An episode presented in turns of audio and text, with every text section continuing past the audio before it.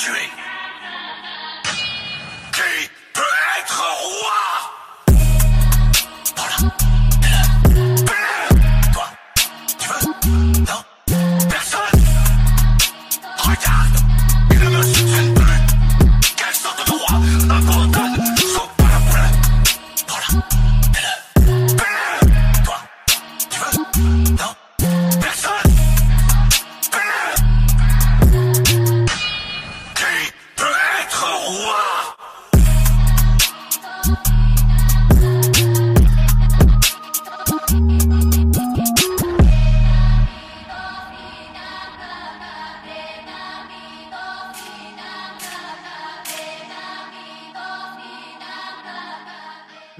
The Radio presents Once a Lost Lion by King Julian.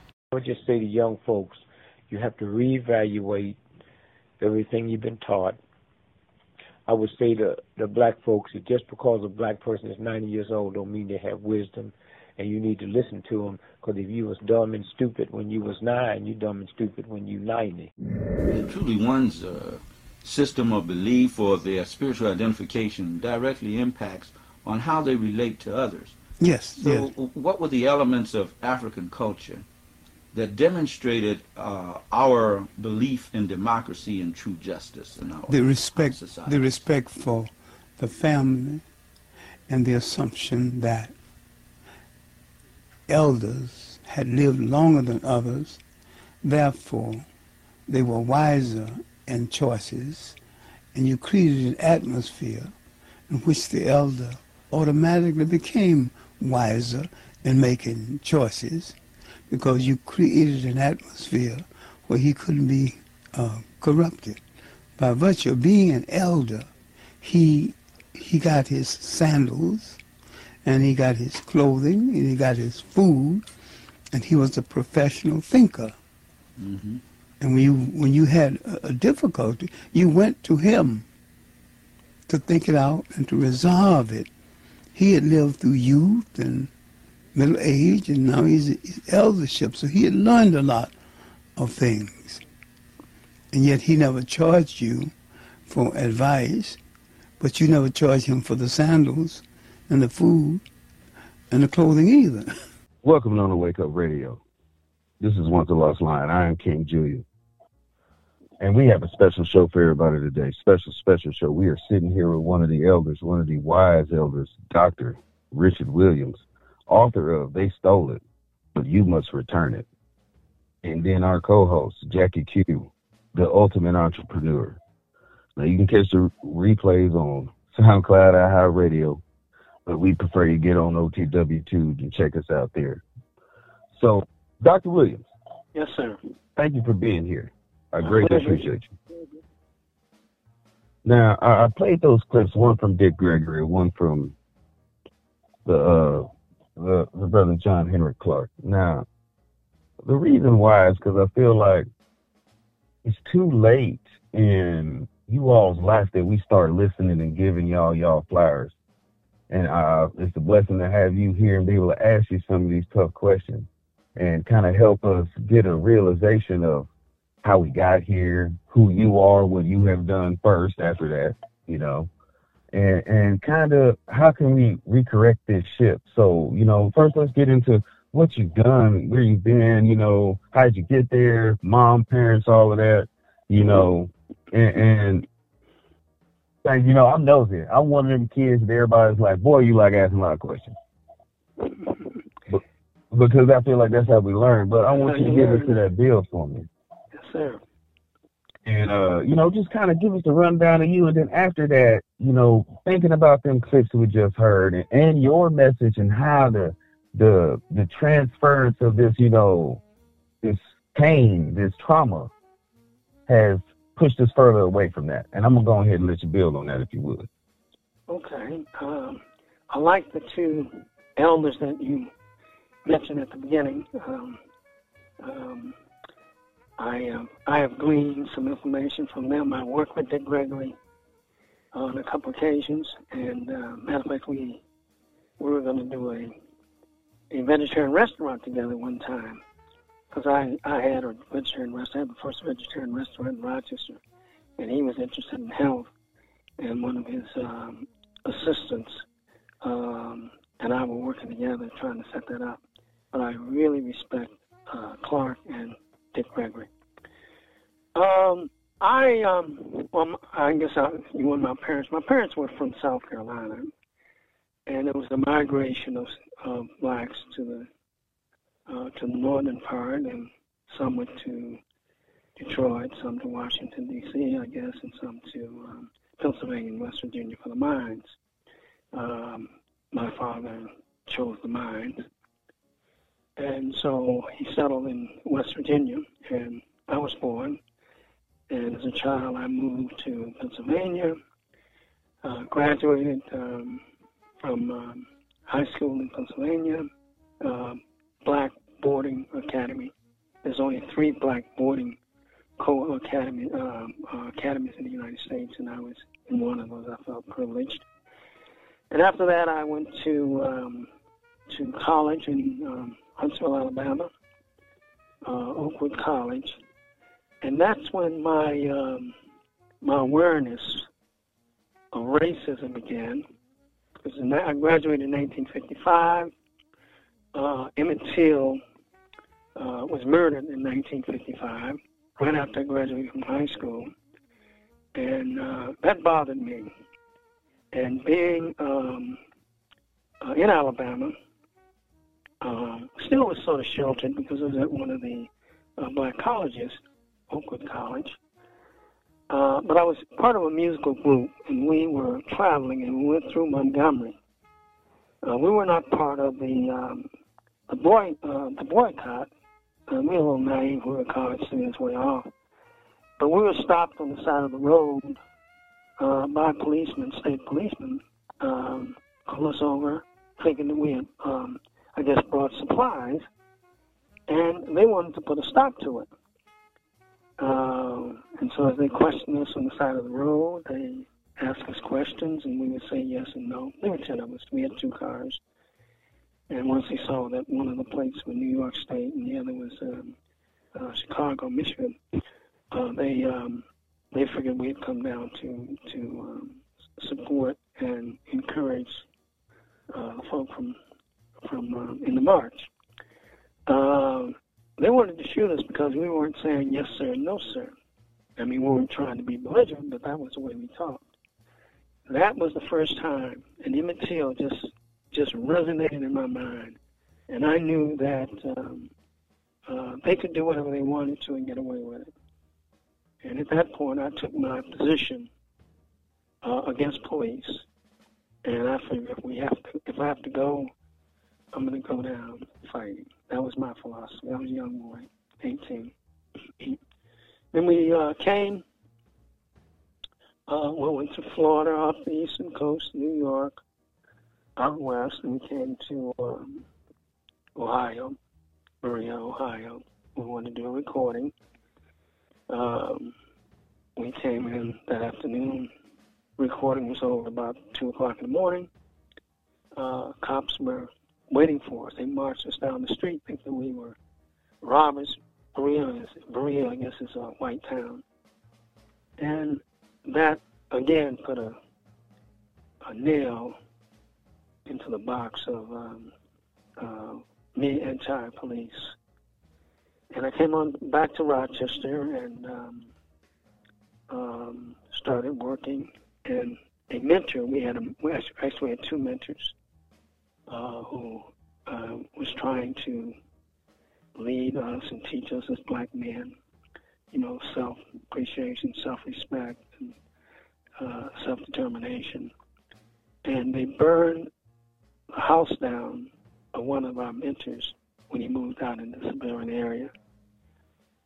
And that caused us to pull together a gang to um, to retaliate.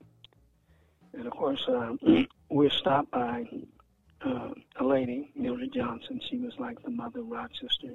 She was a, also a a um, social uh, advocate, but uh, she was wise, and she said they're going to kill you. She said they're waiting for you guys to react. She said you got to find another way at this point to fight. like I said, I joined the NAACP. Was disappointed in what I heard, and um, then I went on back to school and um, got involved in music. Um, came back to Rochester after I was in New York for a while. Uh, worked in the village. Came back to Rochester. The riots had started in Rochester, and I was called in into that process. Um, I was made director of uh, one of the social service agencies. Um, was also picked uh, as one of the um, uh, blacks they wanted to educate in, in uh, urban development.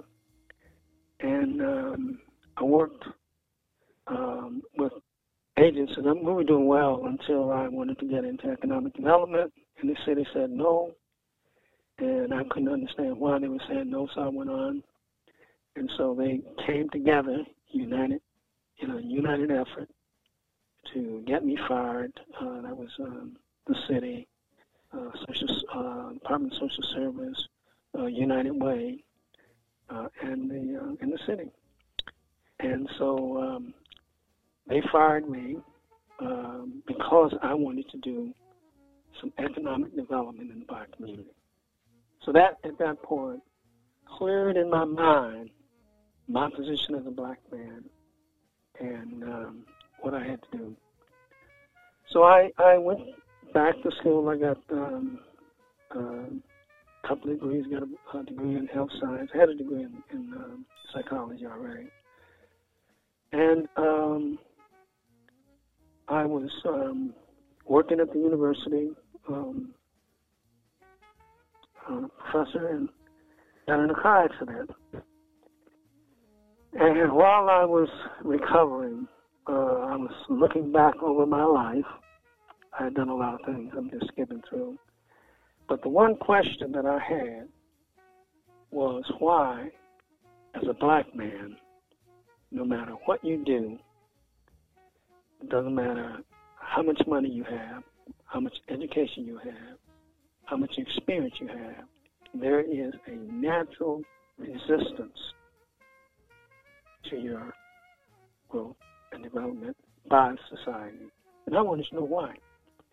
So I decided that I would, when I was recovering from the accident, um, uh, I decided to take three years and um, look at some of the history of blacks in Africa.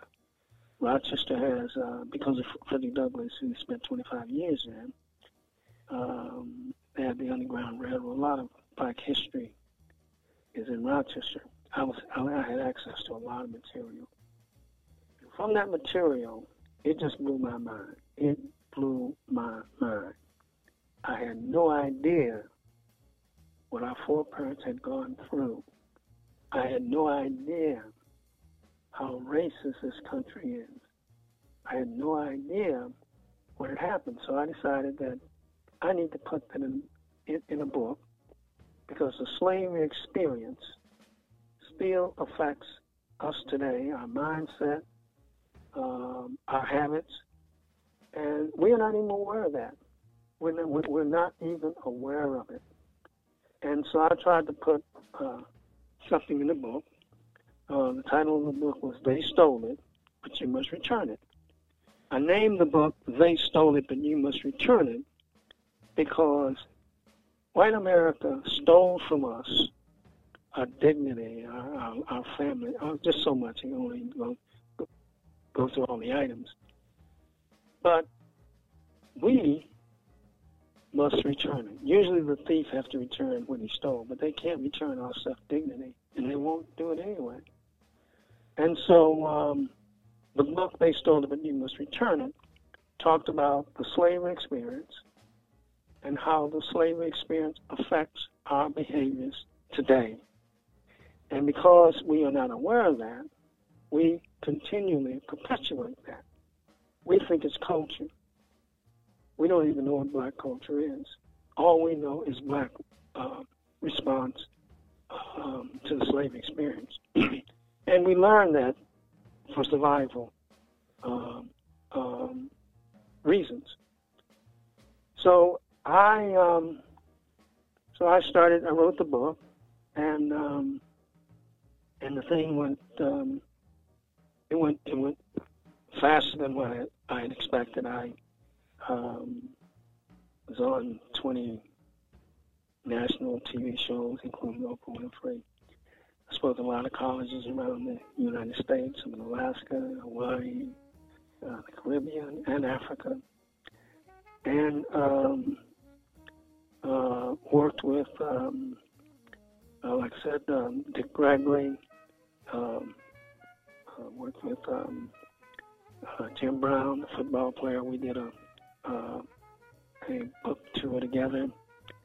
Um, I was um, also Jesse, Jackson's um, um, campaign manager, uh, co-manager anyway, in West New York. Um, I um, a lot of social organizations, black social organizations, I've been a part of. So basically, um, you know, okay, I'm, I'm um, married uh, the second time. I have um, three daughters. Uh, I had two sons, one died. I have uh, eight grandchildren, um, two great grandchildren. Um, so that's, and then of course my wife died after we were married for 47 years. She died, the first wife, and I married another wife. And so I'm now, I'm now, um, I'm located right outside of Atlanta, and I decided to uh, revive the book. They stole it, but you must return it. I, I got a lot of calls uh, for the book. The situation is still the same. Um, uh, it's time for us to, to, move. As a matter of fact, the condition is worse now. We think it's better. It's worse now because we think it's better when it isn't. So I'm pushing a whole philosophy on they stole it, and you must return it in the areas of of uh, any area that has to do with uh, black development, but particularly in the area of family, uh, education, uh, health, uh, economics, housing. So um, that's where I am now. Okay, okay, okay. Now they stole it. You must return it. Now, how how how are we gonna get the things that they stole, or how are we gonna return them? Please, let's build on that. Okay, okay. Um, some of the things they stole, they cannot return. They cannot return your self dignity, your image, your self determination. They can't. They, that takes us to do that. But yet, the slavery experience tore that down systematically over um, three or four hundred years, and uh, we make the mistake of thinking that appealing to white folk to give us uh, what they owe us, uh, that's not going to happen. First of all, they don't think they owe you anything because they don't think that you um, really are a human being. Um, and so um, we're fooling ourselves thinking that they are going to assist us in that. They're not going to assist us in anything as long as we're looking up and they're looking down. Uh, um, and I talk about the process that they use in order to get to this point. But um, um, in the book, I talk about, first of all, I talk about what the black family was like prior to the European invasion. And then I talk about the process that they use in um, uh, dehumanizing the male, the father, the, the woman, the mother, and the child, and how that process just goes on and on and on and on and on. Um, I, like I said, I put some of the stuff in the book, but people would be surprised what our parents went through. That's why in the, in the beginning of the book I say, when I see a black person, I see a miracle. Um, no one in the history of the world has gone through, as a race, what we've gone through and come out still uh, strong like, um, you know, black folk are. but there's a lot of um, deficits there. Uh, our potential is not is, is, is not um, is not where it's supposed to be. Our our definition of who we are is not where it's supposed to be. We're defined by black folk, by white folk, and we we fall into that definition. I mean, we we, we succumb to that de- definition. Um, it's uh, I mean, I can.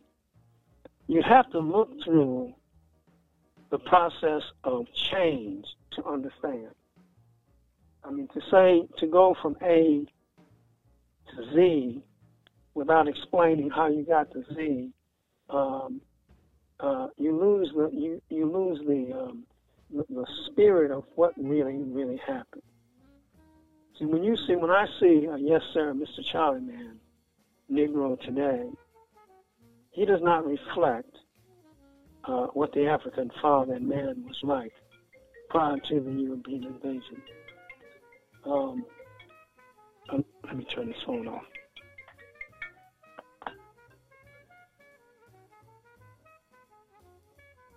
Um,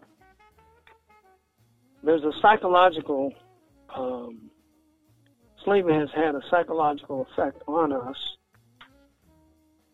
that is, that is sick.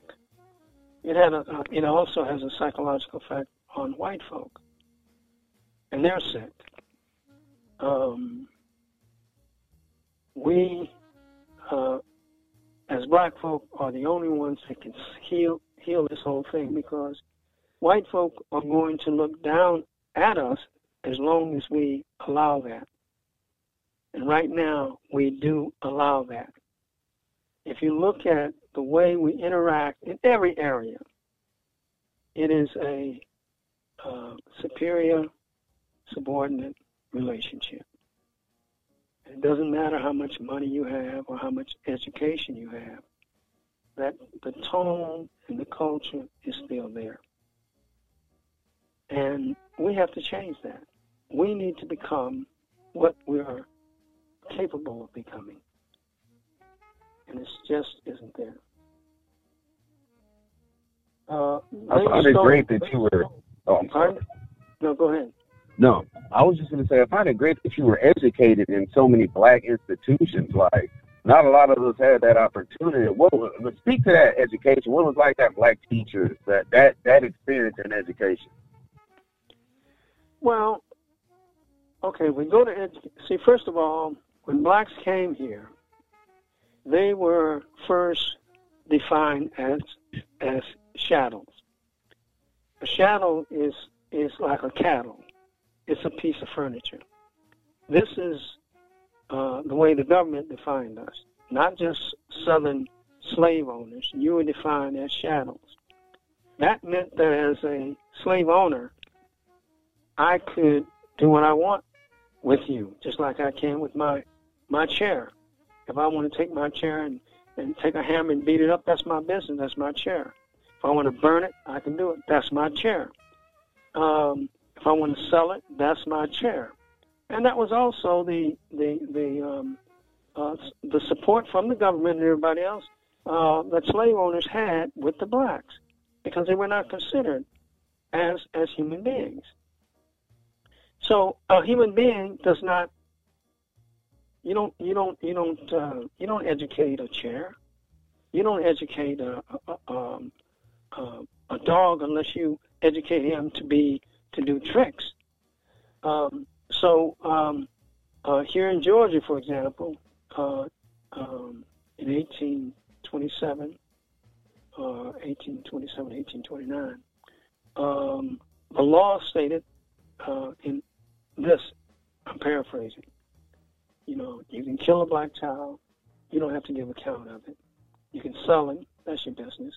You beat him, hey, it's yours. But, this is to a white person, but if you teach a black child how to read or write, you will be fined $500 and uh, imprisoned. That's what the law states. Now, you know how much $500 was in uh, $500 were in um, in 1827? In other words, they were saying his life is not worth it. But if he's educated, that that's that's that's a that's a crime. And then they stated that if blacks become ed- educated, they would become a problem to this country if they were educated, and we must never let that happen. This is the foundation of this country in in, in education. Now, there were laws that made um, uh, some modifications, but when blacks were educated, uh, allowed to be educated, the schools were inferior. Um, they first of all they didn't want to educate blacks, so they said we'll give them um, broken down schools, old old uh, school books, and we'll make it difficult for them. And even if they become educated, they're not going to be able to um, to utilize it. And in my life, I I, I know uh, for a fact from my grandfather and also um, my wife's great uncle. My grandfather was a college uh, graduate from Benedict College. My uh, great uncle, her great uncle, was a dentist in the Was- in the um, Boston area. He died a poor man because he couldn't practice dentistry because um, um, uh, in the area where he lived, white folk they wouldn't, he, he couldn't he couldn't serve white folk, and black folk didn't have money for it.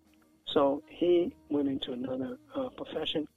My my grandfather became a Baptist minister, even though he was he was he was an educated man. Um, so um, uh, so they made education first of all hard, and then made it so it wasn't wasn't viable. Um, uh, then um, uh, they made it uh, so that the books uh, included only European concepts, and um, uh, the, the image of Africa was was was something that we when I came along, we, we were um, you know we were embarrassed about Africa. I, you know, Africa, Tarzan and apes. You know, all you need is one white man to go in, and he can take a whole tribe. And these uh, people running around like savages, and they use the word savages and all that. So that's how we were educated. We were educated to believe that we were inferior, and we had an inferior education. And even today, um, the education is inferior. Except it is better, however, in our black schools. In our black colleges, it's better if we have enlightened teachers who uh, are not brainwashed by the European educational agenda. Uh, that's the way to go. That's why I push black schools, push black schools and black colleges.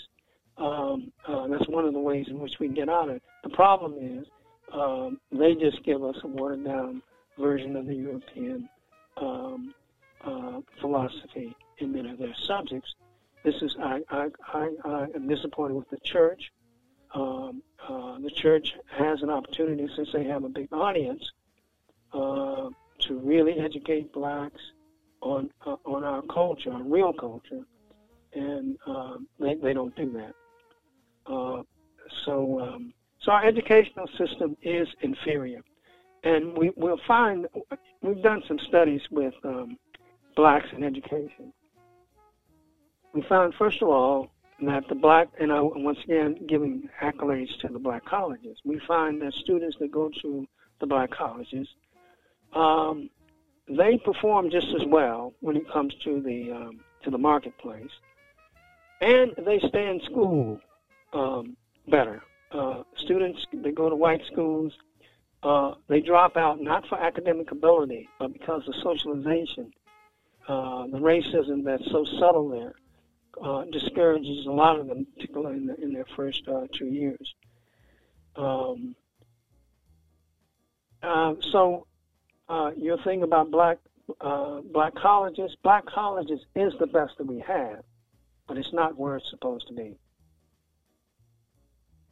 That's well, good. I mean, my dad always told me. Let me tell you a little bit about me. My father is 96 years old, and so I got a lot of that old school wisdom from him. Right. And he warned me that anything they ever gave us wasn't good for us. So it it was one of them things to where you know you got to kind of take it with a, a a grain of salt. Now, Dr. Williams, you know, I, I want to ask you some of them, some of them real questions, like you know, you said you studied in Rochester, and you know, and all that. You went to black schools, and that's great. And, and one of the questions I would like to ask you is, do you think that maybe some of your shock that came from how blacks was treated was from being in such a powerful black environment. As you said, you got black educated folks in your family, went to black schools. You get what I'm saying? I'm not sure what your question is. You're saying, are you asking whether or not the that that is influencing my outlook? No, no, no, not your outlook. Now I'm asking, like, did that, did seeing, did, all right, well, did being in those black environments and having that level of black professionalism in your family, did it shield you oh, from oh, some of the horrors that were out here? Absolutely, absolutely. Okay. And and, and, okay. and the main thing that you gain from that is a healthy mindset. Right. A healthy mindset, you know, uh, where you can you, you you you can deal with this because you know yourself that you're special, and you don't let anybody define you. And they they're always defining us, and we're always accepting their definition. I, I, I, I try not to let, it, let let let that affect me in, in any any kind of way. Well, I'm glad that you haven't. I'm glad that you haven't. You know, it's just that you know I wanted to make sure that we spoke to that because I feel like a lot of our youth, and I know me growing up, I grew up in the South, and you know I grew up all around the Midwest really, but I noticed that I saw some of the ugliness of racism growing up my whole life. You know, it wasn't it wasn't no shield for me in no kind of aspect. I had some levels of black professionalism, but you know, it was raw and uncut and in your face. And what I noticed from you know just my life is that in the South, it's at least upfront and in your face. I've never felt the most uncomfortable racism in my life until I went up north, and it was the the hidden racism. You, you do what I'm saying, Doctor? Yeah.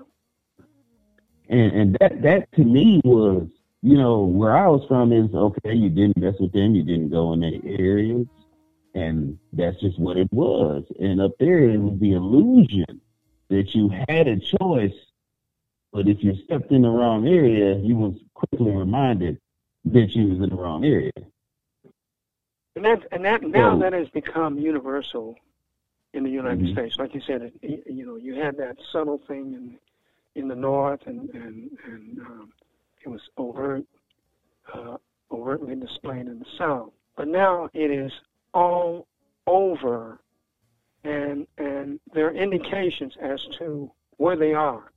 For example, I know the um, young people um, uh, their response to some of the uh, atrocities that were going on with the uh, police and, um, and and the killings, they came up with the slogan um, "Black Lives Matter."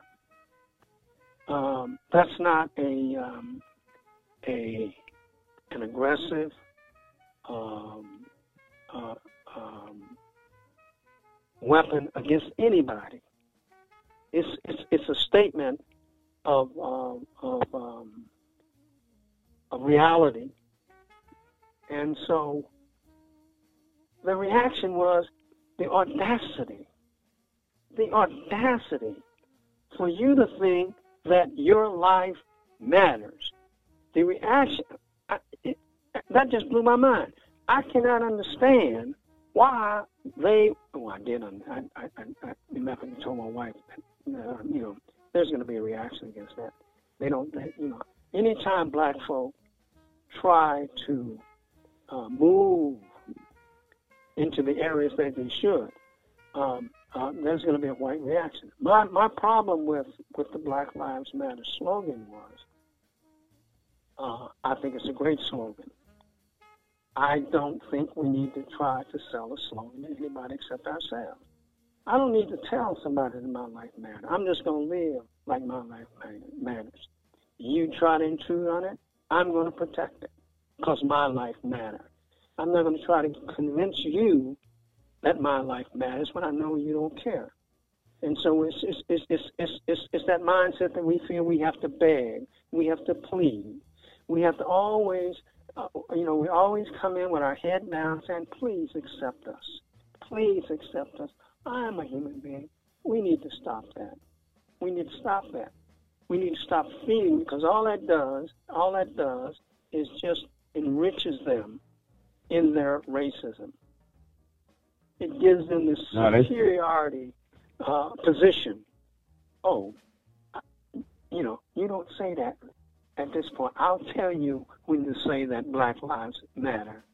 You know, uh, and and and and, and the reaction that they had, uh, and this is something that Black folk um, um, uh, need to understand. They know us. We don't know them. They they they know how we operate. We know that they're they're devious, but we don't we don't know their methodology like they know ours. But if we look and we and we analyze what's going going on, we can see their we can see clearly their patterns. They um, are not going to allow, particularly for the black male, they are not going to allow any uh, um, aggressive movement until we as black folk do it, you, know, ourselves. Um, I remember when um, uh, uh, they were talking about, you know, we have to come up with some kind of policy because, you know, black folk can't get jobs, especially the black male. Uh, he's not able to take care of his family, blah, blah, blah, blah, blah. Affirmative action.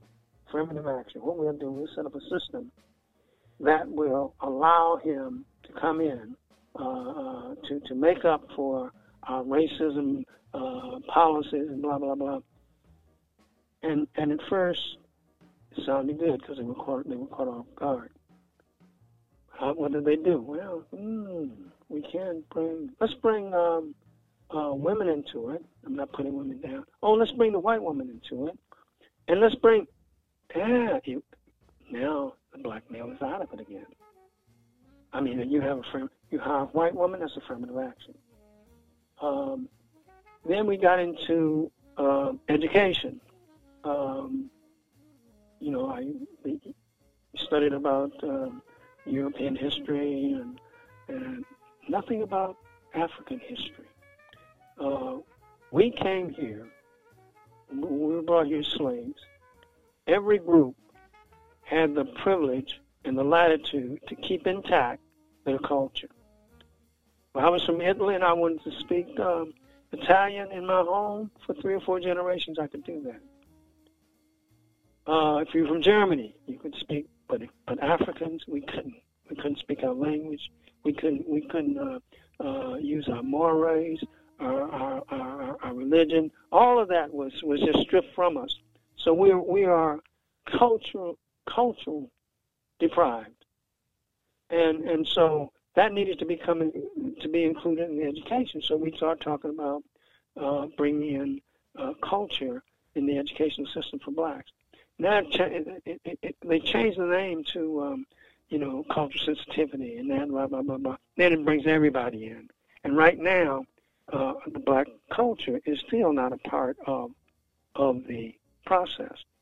And now that they they have this critical race, uh, this critical um, uh, race um, blocking. Um, now, uh, this new um, theory where they don't want to talk about uh, racial things because um, white America does not li- like to deal with morality. They're trying to get that out, totally out of the school system. Um, everything that starts to move black folk up, black folk, white folk immediately will say yes to make themselves look like they are accommodating. But then they get into the process and, and see how they can move us out of the process. They do it in housing, they do it in education, and that's one of the reasons I was I was glad that there was a reaction from black folk when they wanted to close the black colleges because that's one of the things they wanted to do. Um, but um, um, I, I, I, I think that we need to um, have workshops and study uh, studying um, sessions on the process of what has happened. Uh, we do need to do some analysis. We need to become men and women. We need to become what we can become and stop being recipients of, of, of whatever the white racist um, uh, population uh, has outlined for us. And I don't blame folk from feeling the way they do, because when you indoctrinate uh, a group for three or four hundred years the way they did for us, uh, the, the, results are, are understandable. Uh, but it is not tolerable. We've got to change. And right now, we're at a point where we don't have to um, do some of the things that our foreparents had to do in order to survive. Um, we don't have to do that anymore. But we have to um, be aggressive. We have to we, we have to we have to learn. We have to um, uh, come together as a unit. The, the, the, the unity is, is is one of our biggest um, uh, weapons.